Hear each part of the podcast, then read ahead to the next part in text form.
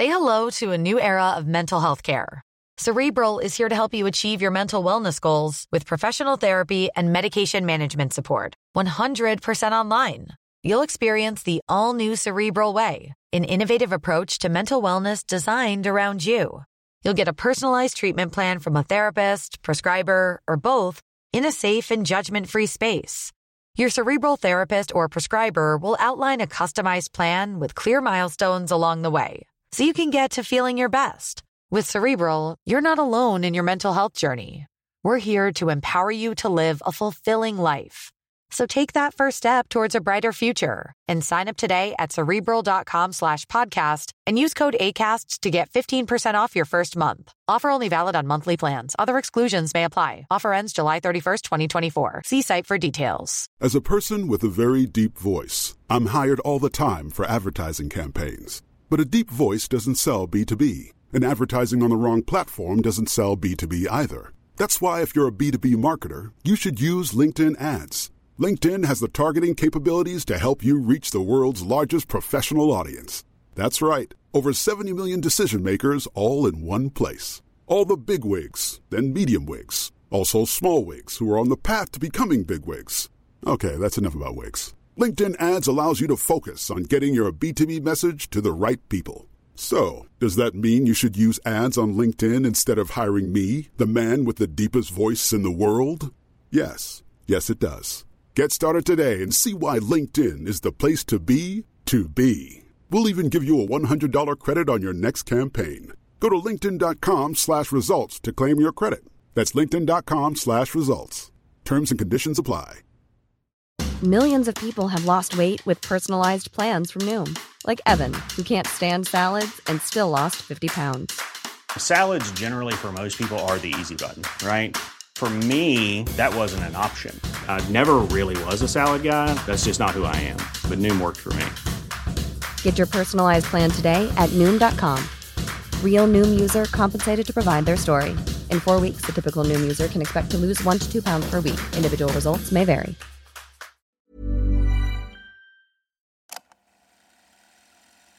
Du lyssnar på en produktion av Novel Studios.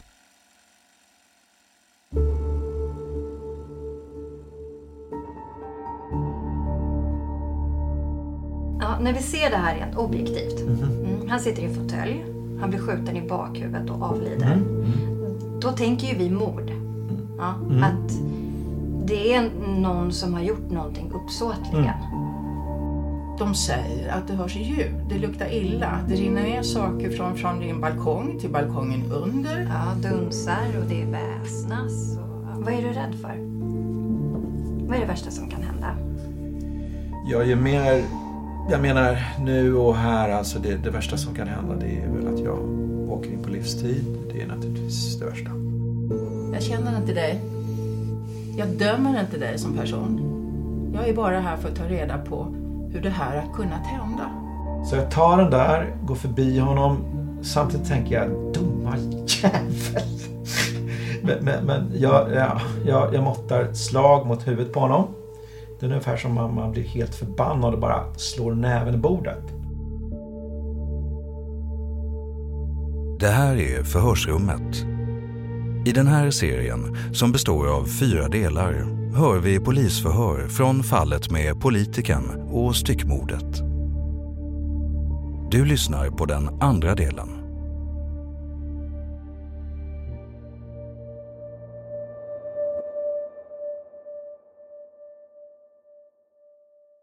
Dagens datum är 9 december 2021.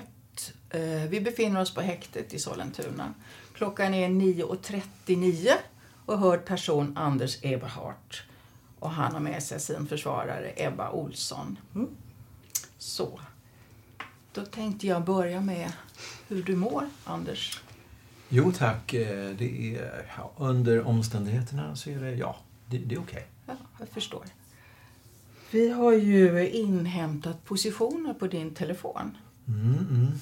Och då kopplar den upp mot en mast i Skavsta, Skavsta flygplats, den 6 september.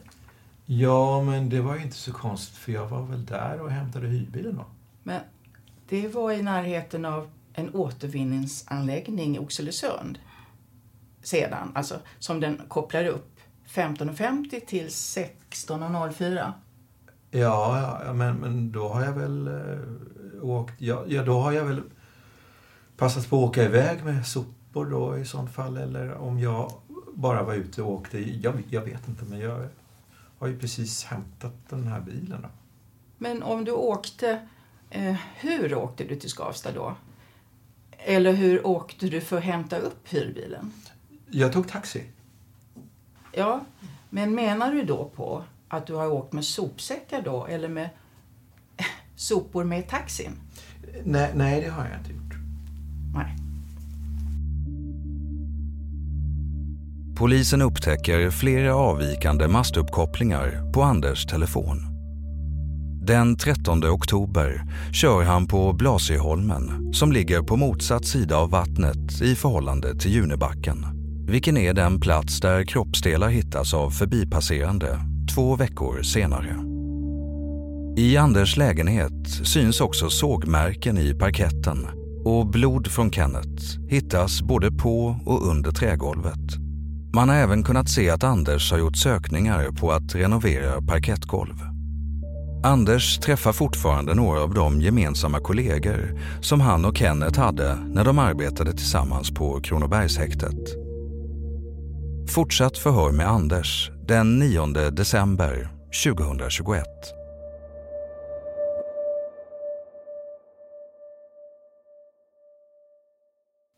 Hur var ert förhållande? Ditt och Kenneth? Ja, vad ska man säga? Vi är ju gamla kamrater, eller vad man ska säga. Sedan så är det väl den här äh, på senare år har blivit det har mindre och mindre roliga saker att göra utan mer praktiska bara. Mm. Så ja, det har varit... Men han försökte ju... Jag har ju varit mycket stöd och hjälp för honom och, och hans situation då så hade han försökt ge lite tillbaka så att säga genom att hjälpa mig med andra praktiska saker. Bilen, lägenheten och sånt som... Ja.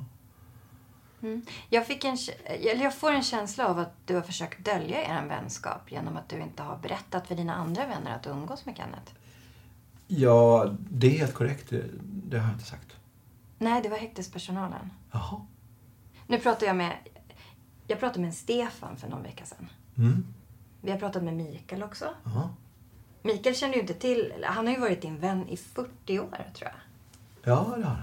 Ja. Ja, precis. Han kände inte alls till att du umgicks väldigt mycket med Kenneth. Nej, Och att ni hade bra kontakt. precis. Och... Ja, vad är anledningen till det? Men det har jag väl sagt förut. Det, det, är, liksom, det är ju på Kennets initiativ i grunden. Ja, fast det var ju häktespersonalen som kände till Kenneth. Att de inte... Kenneth vill inte, eller, vill inte att de skulle veta att ni umgicks. Men nu pratar jag om dina barndomsvänner här. Men, men, men Mikael är ju... Dina privata vänner, inte kollegor om jag säger så. Ja, ja, ja, precis. Men Mikael är ju... Han jobbar ju på häktet också. Okej, ja. Ja, så det blir ju... Ja, precis. Stefan då? Han jobbar inte... Eh, Okej, och och Stefan, han, han vet kanske... ja, han vet nog inte hur mycket vi, vi umgås, umgicks. Mm. Mm, Men, men han vet väl att vi har haft kontakt, Kenneth och jag, och umgåtts. Men du, du träffade ju Stefan den 12 september. Mm, Okej, ja. Du hade ju inte nämnt för honom att han hade vistats hemma hos dig. Att Kenneth hade vistats hemma hos dig under en vecka. Och det var ju ganska... Ja, det, det har jag väl inte. Okej, ja. Nej, och det var ganska i närtid. Mm. Du lämnar ju Kenneth den 6 september enligt din egen utsaga. Ja, just det. Och sen den 12 september äter du och Stefan middag. Mm. Och ni pratar ju om renovering och att du är igång med den. Men du nämner ju ingenting om att Kenneth har varit hemma hos dig. Det gjorde jag inte. Nej. Nej, nej, okej. Nej. Så det är det som är min fråga. Har du döljt att du umgås med Kenneth? Eller umgicks med Kenneth blir det. Ja, i hög grad har jag gjort det. Framförallt mot hä- häktet. Alltså, och Mikael är ju dubbelt. Han, han är gammal kamrat men han jobbar ju samtidigt på häktet. Stefan har jag väl inte, jag, jag kanske inte berättat hur mycket men jag har liksom inte, som jag själv minns det, dolt eller hållit det hemligt. Det är ju inget he- hemlighet gentemot Stefan. Mm. Mm. Sedan kommer jag inte ihåg. Det beror ju på vi har pratat om om Kenneth har kommit på tapeten eller inte. Jo då, ni har pratat om Kenneth. Mm. Du har ju sagt att han, blir, att han inte orkar typ, göra någonting så måste han vila i flera dagar och så vidare. Det har ju du berättat Mm. för honom där under middagen 12 september. Okej. Men du nämner ju ingenting om att Kenneth har varit hemma hos dig en hel vecka. Nej, nej. Det känner han inte till. Nej, nej, nej, det kommer inte. Vi, vi pratade om mycket där och det, om inte han minns det så, jag minns inte heller faktiskt om jag har sagt eh, att han har varit. Nej, nej, han säger inte att han inte minns. Han säger du har inte nämnt det för honom. Nej, nej, okej, okej, ja, ja, men, men nej, jag minns inte. Antingen kommer inte han ihåg eller så har han rätt. Jag kan inte varken bekräfta eller befria. För det, be, det är liksom inget... Nej. Eh, hur såg ert förhållande ut? Var ni vänner?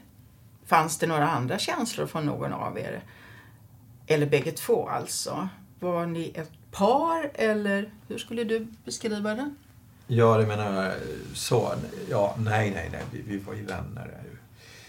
Vi har ju varit vänner, inte lika länge som de här barndomskamraterna och sådär, men dock länge. Det är ju, ja, upp mot eh, närmare 30 år kanske. Ja, så 25. Ja.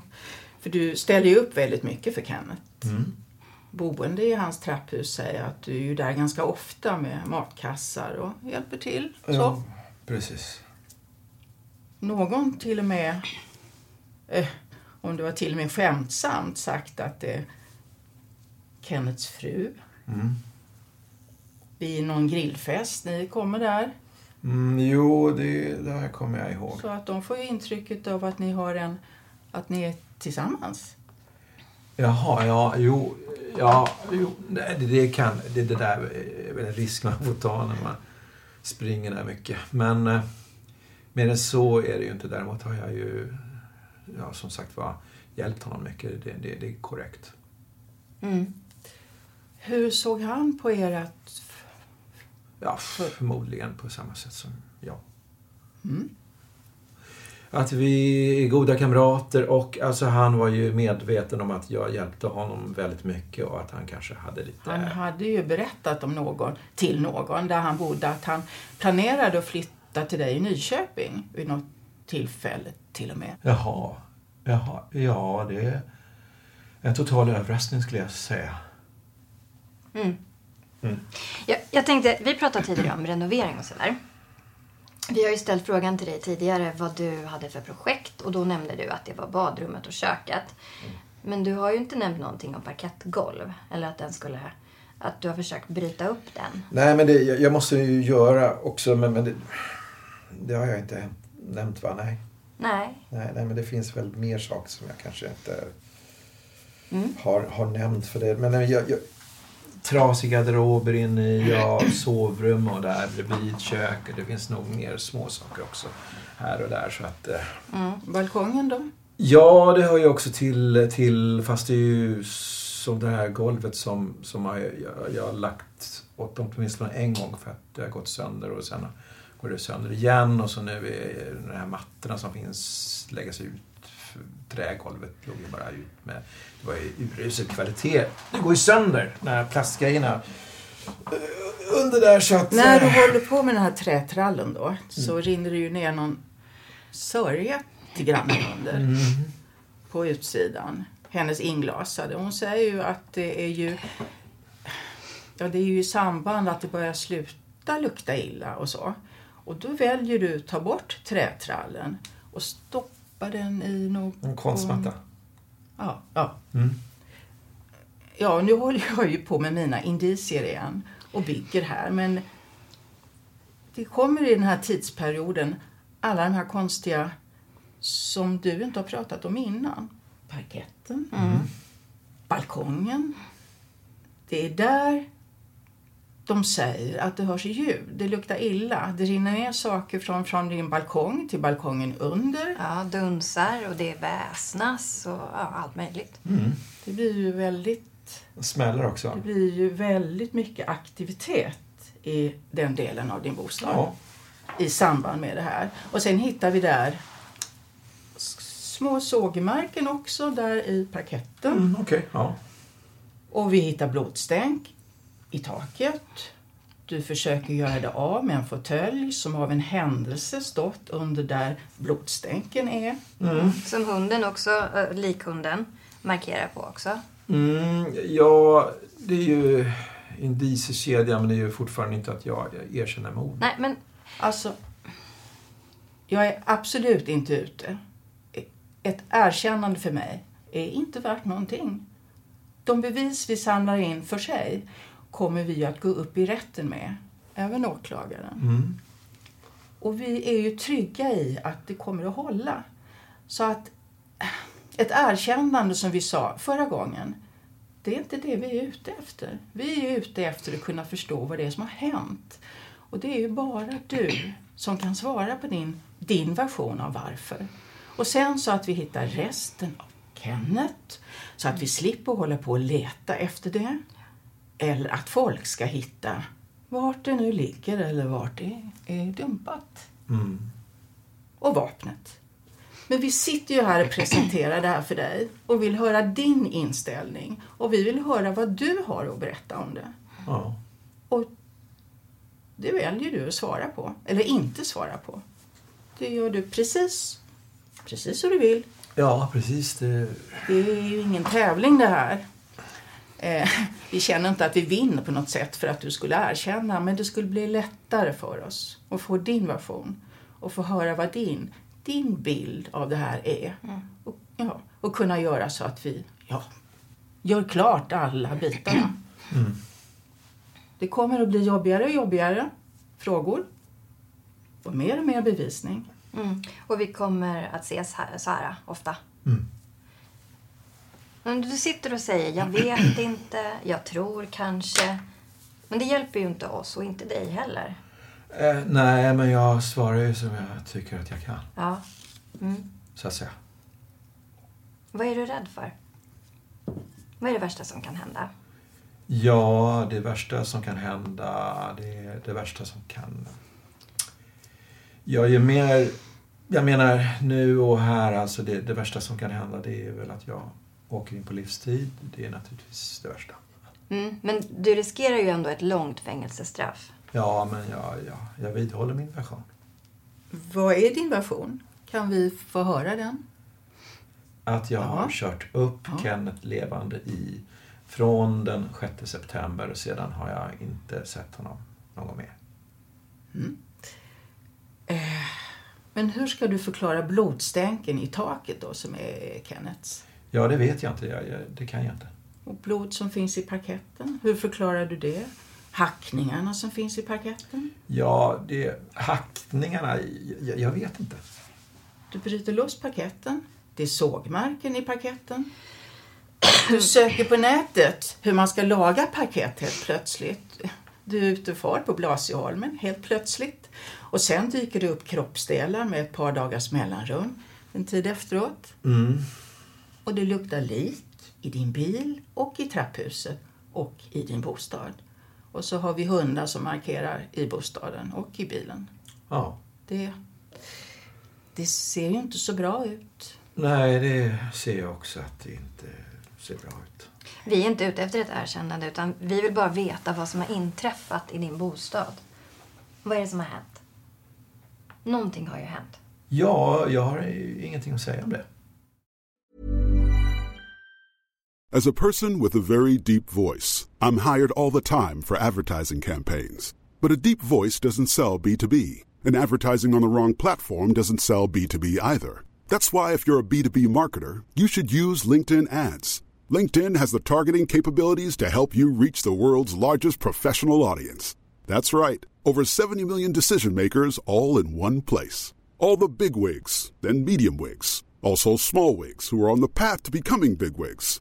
Okay, that's enough about wigs. LinkedIn ads allows you to focus on getting your B2B message to the right people. So, does that mean you should use ads on LinkedIn instead of hiring me, the man with the deepest voice in the world? Yes. Yes, it does. Get started today and see why LinkedIn is the place to be to be. We'll even give you a $100 credit on your next campaign. Go to linkedin.com slash results to claim your credit. That's linkedin.com slash results. Terms and conditions apply.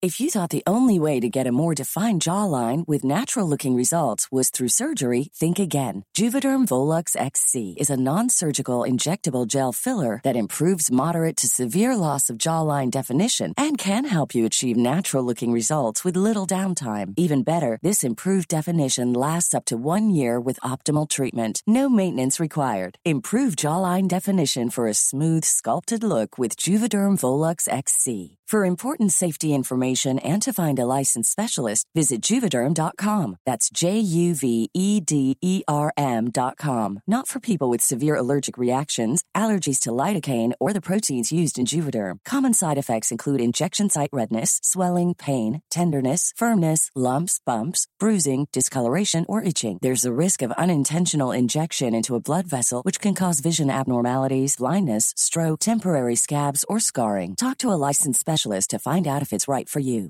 If you're looking for plump lips that last, you need to know about Juvederm lip fillers. With Juvederm Volbella XC and Juvederm Ultra XC, your lip look, whether it's subtle or bold, can last up to one full year with optimal treatment and no additional maintenance. Find a licensed specialist and see if it's right for you at juvederm.com today. That's J U V E D E R M.com. Add fullness to lips in adults over 21 with Juvederm Volbella XC or Juvederm Ultra XC. Do not use if you have severe allergies or a history of severe allergic reactions, or if you're allergic to lidocaine or the proteins used in Juvederm. Tell your doctor if you have a history of scarring or taking medicines that decrease the body's immune response or that can prolong bleeding. Common side effects include injection site redness, swelling, pain, tenderness, firmness, lumps, bumps, bruising, discoloration, or itching. As with all fillers, there's a rare risk of unintentional injection into a blood vessel, which can cause vision abnormalities, blindness, stroke, temporary scabs, or scarring. For full important safety information, visit juvederm.com. Ryan Reynolds here from Mint Mobile. With the price of just about everything going up during inflation, we thought we'd bring our prices down. So to help us, we brought in a reverse auctioneer, which is apparently a thing. Mint Mobile unlimited premium wireless. Ready to get 30, 30, bit to get 30, bit to get 20, 20, 20, bit to get 20, 20, bit to get 15, 15, 15, 15 just 15 bucks a month. So, Give it a try at mintmobile.com slash switch. $45 upfront for three months plus taxes and fees. Promote for new customers for limited time. Unlimited more than 40 gigabytes per month. Slows. Full terms at mintmobile.com. Millions of people have lost weight with personalized plans from Noom. Like Evan, who can't stand salads and still lost 50 pounds. Salads, generally, for most people, are the easy button, right? For me, that wasn't an option. I never really was a salad guy. That's just not who I am. But Noom worked for me. Get your personalized plan today at Noom.com. Real Noom user compensated to provide their story. In four weeks, the typical Noom user can expect to lose one to two pounds per week. Individual results may vary.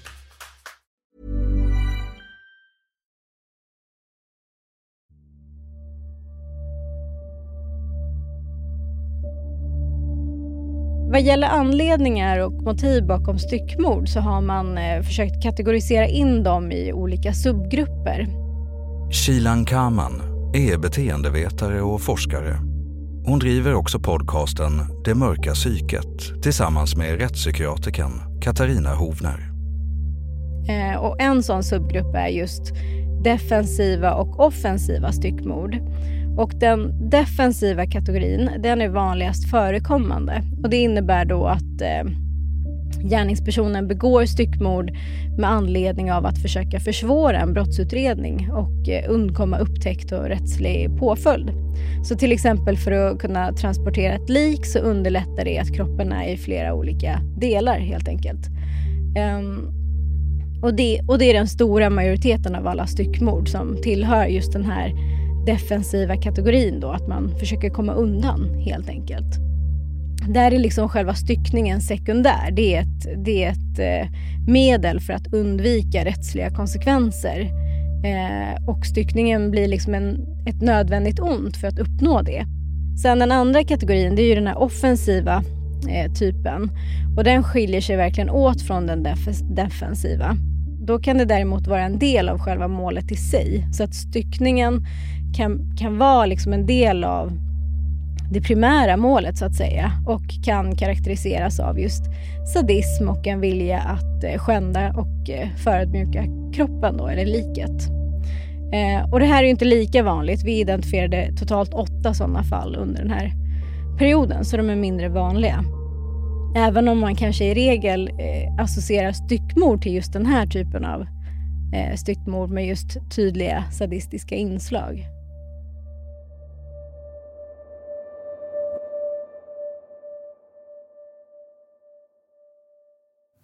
Finns det en hotbild mot dig? Inte vad jag är medveten om själv. Nej.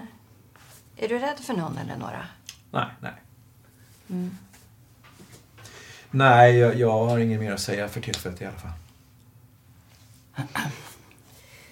Eh, vad har du använt för verktyg när du har hållit på med parketten då? Eh, nej, men jag har inte det där här eh, lösa bitar i paketten. De, de var ju lösa av sig själva. Jag har inte använt någon verktyg där. Mhm. Hur länge har de varit lösa då, sådär? Ja, det är, jag, jag gissar på två år, men det kan vara tre också så att säga. Men det är mer än ett i alla fall. Ja. Och precis nu så var det dags att, att byta dem, tyckte du? Ja, precis nu, men det var väl... Kenneth finns ju inte mer så jag var tvungen att titta på massa saker själv så att säga som jag hade förlitat mig på honom annars där. Hur det skulle gå till. Hur eh, förklarar du blodet som finns där då? Ja, det blir ju att ge sig in på hypoteser. Nej, det är ju du som har bott i bostaden. Ja, jo, jo, men Kenneth fot möjligtvis. Ja, men det var ju ett litet sår vi pratade om. Ja, hur mycket blod är det då alltså?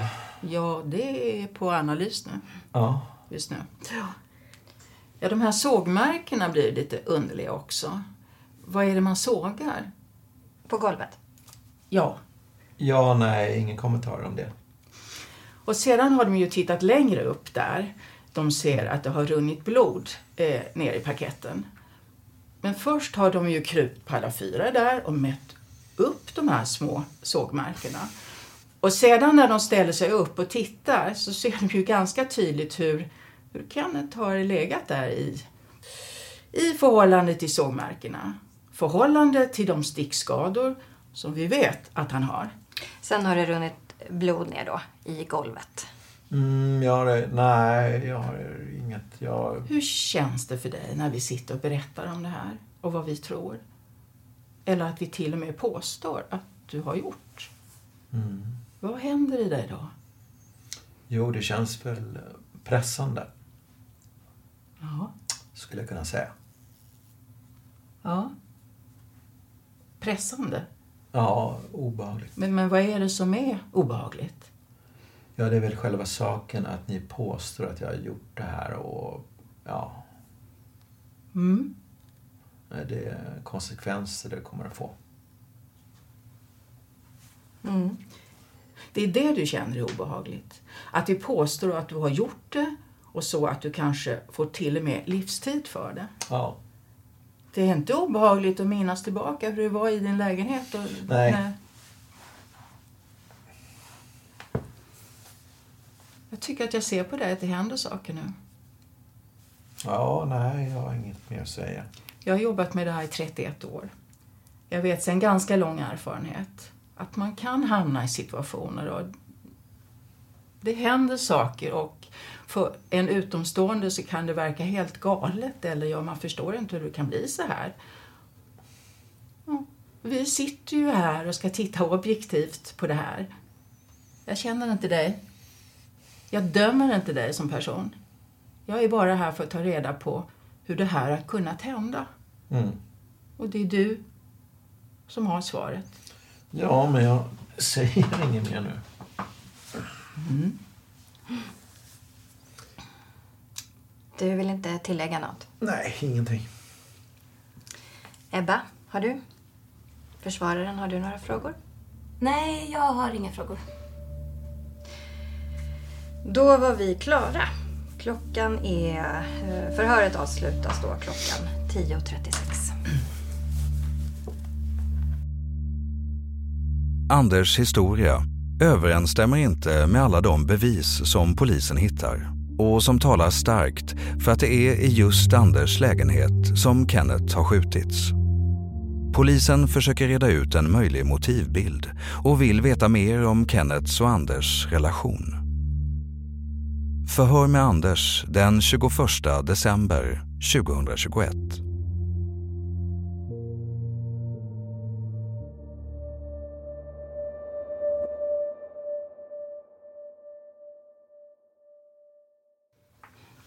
Hur länge har ni känt varandra? Vi har känt varandra sedan 1990. Eh, Jag tror att han började på häktet 1988.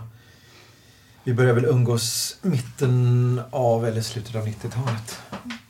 Vad uppskattade han hos dig eftersom ni var kompisar så länge? Gemensamma intressen. Jag tror att han tyckte att jag var lojal och pålitlig. Jag har svårt att säga. Eh, till slut så blev det så att eh, det uppenbarligen var bara mig han umgicks med. Det är, det är svårt att säga. Jag är inte inne i hans hjärna men jag tror att han tyckte att jag var pålitlig. Alltså, annars vet jag inte. Han har kompisar som han känt sedan längre tid före mig. Men det verkar vara, ha försvunnit ute lite mer i periferin. Men det är ju lite spekulation eller varför det är så. När du och Kenneth var tillsammans umgicks ni med några av dina vänner eller hans vänner i sällskap? Mina vänner var ju Stefan. Han har ju träffat Kenneth ett par gånger längre tillbaka i tiden. Kanske ett par, tre gånger. Jag kan inte säga exakt. Men annars var det mest tillsammans med hans vänner. Sen, sen blev det mindre och mindre med åren. Han var inte direkt intresserad av att umgås med mina kompisar. Mm, vad berodde det på? Jag vet inte om de var intresserade av att umgås med honom heller. Det rör sig från hans eh, sjukskrivning och framåt. Han blev mer och mer enstörig. Han ville inte ha in folk som han inte själv kände så väl, tror jag. Det, det känns så. Mm. Men när han var hemma hos dig, vad gjorde ni då? Alltså, hur, hur kunde en dag se ut? Som nu i somras till exempel. Ja, oftast blev det inte så mycket gjort. Grundtanken var att vi skulle göra något praktiskt men det blev väl lite, inte så mycket gjort. Det blev mest äta, dricka öl, titta på TV. Han var inte intresserad av att gå ut. Det var få gånger som vi gjorde utflykter eller käkade någonstans. Hur mycket brukade ni dricka när ni träffades? Ja, det var lite olika beroende på vad vi skulle göra. Ibland kunde det bli rätt mycket. Och det som jag tyckte var tråkigt så här på senare år. Jag tyckte, jag tyckte om att ta några glas på kvällen och sen får det vara nog. Men mm. han hamnade oftast i, i sitsen att det aldrig tog slut. Han, han sov inte heller. Jag gick och la mig men han var vaken. Det var ingen jättefylla men det, det måste fyllas på för hans del. Hur blev han då när han fyllde på hela tiden? Det, det hände inte så mycket annat. Han blev sittande där och tjatade om sin... Man kan sitta och prata om gamla minnen men, men han gick runt och var samma sak två, tre dagar i rad som vi pratade om första kvällen. Han var väldigt inne på sig själv och fastnade när han satt och drack. Jag, jag, tycker, det skulle, jag tycker det skulle bli lite tjatigt. Det hände väl att jag fortsatte dricka också. Då. Men vad var det han fastnade i som han tjatade om hela tiden? Det, det, kunde vara lite olika tema. Barndom, bröder, karriären inom kriminalvården. Det var inte bara så att han ältade tråkiga saker. Han hade roliga minnen också från, från barndomen. Man behöver inte prata om det i tre dygn i raken. Mm. När han blev så att han höll på så, vad gjorde du för att få stopp på det? Jag brukade säga, jo jag har hört det. Det är tredje gången nu du säger det nu. Oftast lät jag honom prata på. Mm. Jag brukar säga, ja jag vet, jag har hört det flera gånger förut. Så stannar han väl upp lite grann och försöker få in att vi ska göra något annat, se en film eller ja, om jag gick och la mig. Vad gjorde han då om du hade gått och lagt dig? Antingen somnade han väl eller också så satt han kvar och lyssnade på musik eller tittade på en film. Han hade en tendens att sova lite när han drack. Jag blir tvärtom, man, man, man blir trött. Sista veckan han var hos dig, ja. hur var det då? Hur mycket drack ni då? Det var inte så farligt, nej, men det var väl väldigt sansat som jag minns det. Det kan hända att vi drack några glas, men det var ingenting sådär, det var en normal dygnsrytm. Han kanske drack lite mer än jag. vi fastnade inte i en sån där sits att det blev bara sittande och dricka. Inte vad jag minns den sista veckan. Ni har känt varandra länge. Det blir så vilka förhållanden än man har att efter ett tag att man inte reagerar på i början. Det kan bli otroligt störande efter ett tag. Jo, jo precis. Bråkar ni om någonting? Ja, generellt menar du? Ja, när ni bråkar, vad bråkar ni om? Alltså från min sida kunde det väl vara så att jag tyckte att vi inte skulle dricka så mycket. Jag tyckte det blev tjatigt. Han kunde väl tycka att jag var slarvig och högljudd. Kunde eh, han väl tycka att jag blev också. Vi hade olika saker att reta oss på mot varandra. Jag tyckte inte att det stämde att jag var slarv, För noggrann låter det väl inte riktigt. Man måste få något gjort än att peta på allt. Jag, jag tycker att han var för perfektionistisk. Tycker jag att han var. Det där duger åt mig, tycker jag. Men, men han hade svårt att lyssna på det där. Det måste vara på millimetern. Jag försökte få honom att släppa det. För det är ändå mina saker vi håller på med. Om han ville att du skulle tappa fattningen eller bli riktigt ledsen, vad, vad kunde han trycka på för knappar och säga då? Ja, vad kan det vara? Något han kunde få mig ur balans var att nu bestämmer jag det här. Ja, men det är mina saker. Ja, men nu bestämmer jag. Då kan han få mig riktigt ur balans, riktigt ordentligt. Mm. Hur reagerar du då när du kommer ur, i balans? Ja, jag blir förbannad och skriker och slänger kanske något koligt. Får sitt lilla spel och sådär. Sparkar till någonting och säger nu skiter jag i det där. Så jävla dum. Typ så. Vad brukar hans reaktion på det bli då? Ja, antingen ingenting eller så kunde han bli helt förbannad och såg ut som att han skulle klippa till, klippa till den nästan. Har han klippt till dig någon gång? Nej, det har han inte gjort. Han har nästan, eller han har tagit strypgrepp på mig. Men, men löst. Men, men, men klippt till mig det har han aldrig gjort faktiskt. Eh, han har behärskat sig något så. Men vad handlar det om då, när han skulle ta strypgrepp? Ja, det var något som jag inte kommer ihåg exakt. Vi hade druckit också. Det är så sjukt vi skulle poppa popcorn minns jag. Jag kommer inte ihåg egentligen vad, vad det var men vi, vi höll på där i köket och jag fräste. Det är inte så jävla noga. Vi kanske gjorde något annat än att poppa popcorn. Tyvärr minns jag inte. Han blev tokig på något vis och tryckte upp mig mot skafferiet. Nu gör vi enligt mina regler. Vad hade Kenneth för sexuell läggning? Han måste varit solklart heterosexuell. Vad får dig att tro att han var solklart heterosexuell? Jag har inte sett några andra tendenser. Ja, nej, gifta var de inte, men enligt egen utsaga har han haft massa tjejer när han var tonåring. Men jag känner till två. Modern till hans dotter och sen har han dragit hem någon annan i sängen från jobbet. Jag, jag har inte tänkt på något annat i alla fall. Och tagit det för givet att han, han är heterosexuell. Har han visat känslor för dig på något sätt? Eh, inte något sånt, nej. Eh, vi är kompisar. Det är klart man eh, har någon form av känslor, men inte sexuellt eller så. En granne till dig ställde frågan till dig för cirka 15 år sedan. Är du lagd åt andra hållet? Varpå du svarade, det kan man säga, stör det dig? En av mina grannar. Ja. Det är 15 år sedan. Eh, det har jag absolut noll minne av faktiskt. ja, det tycker jag att jag kanske borde komma ihåg. Hon säger även, ja, det är han som är homosexuell.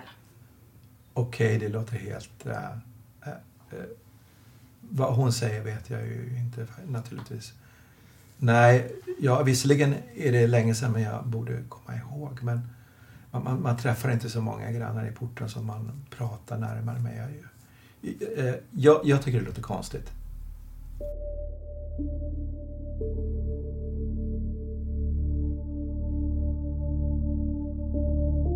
Du har lyssnat på Förhörsrummet och den andra delen av fyra om fallet med politikern och styckmordet. I de kommande delarna hör du bland annat det här.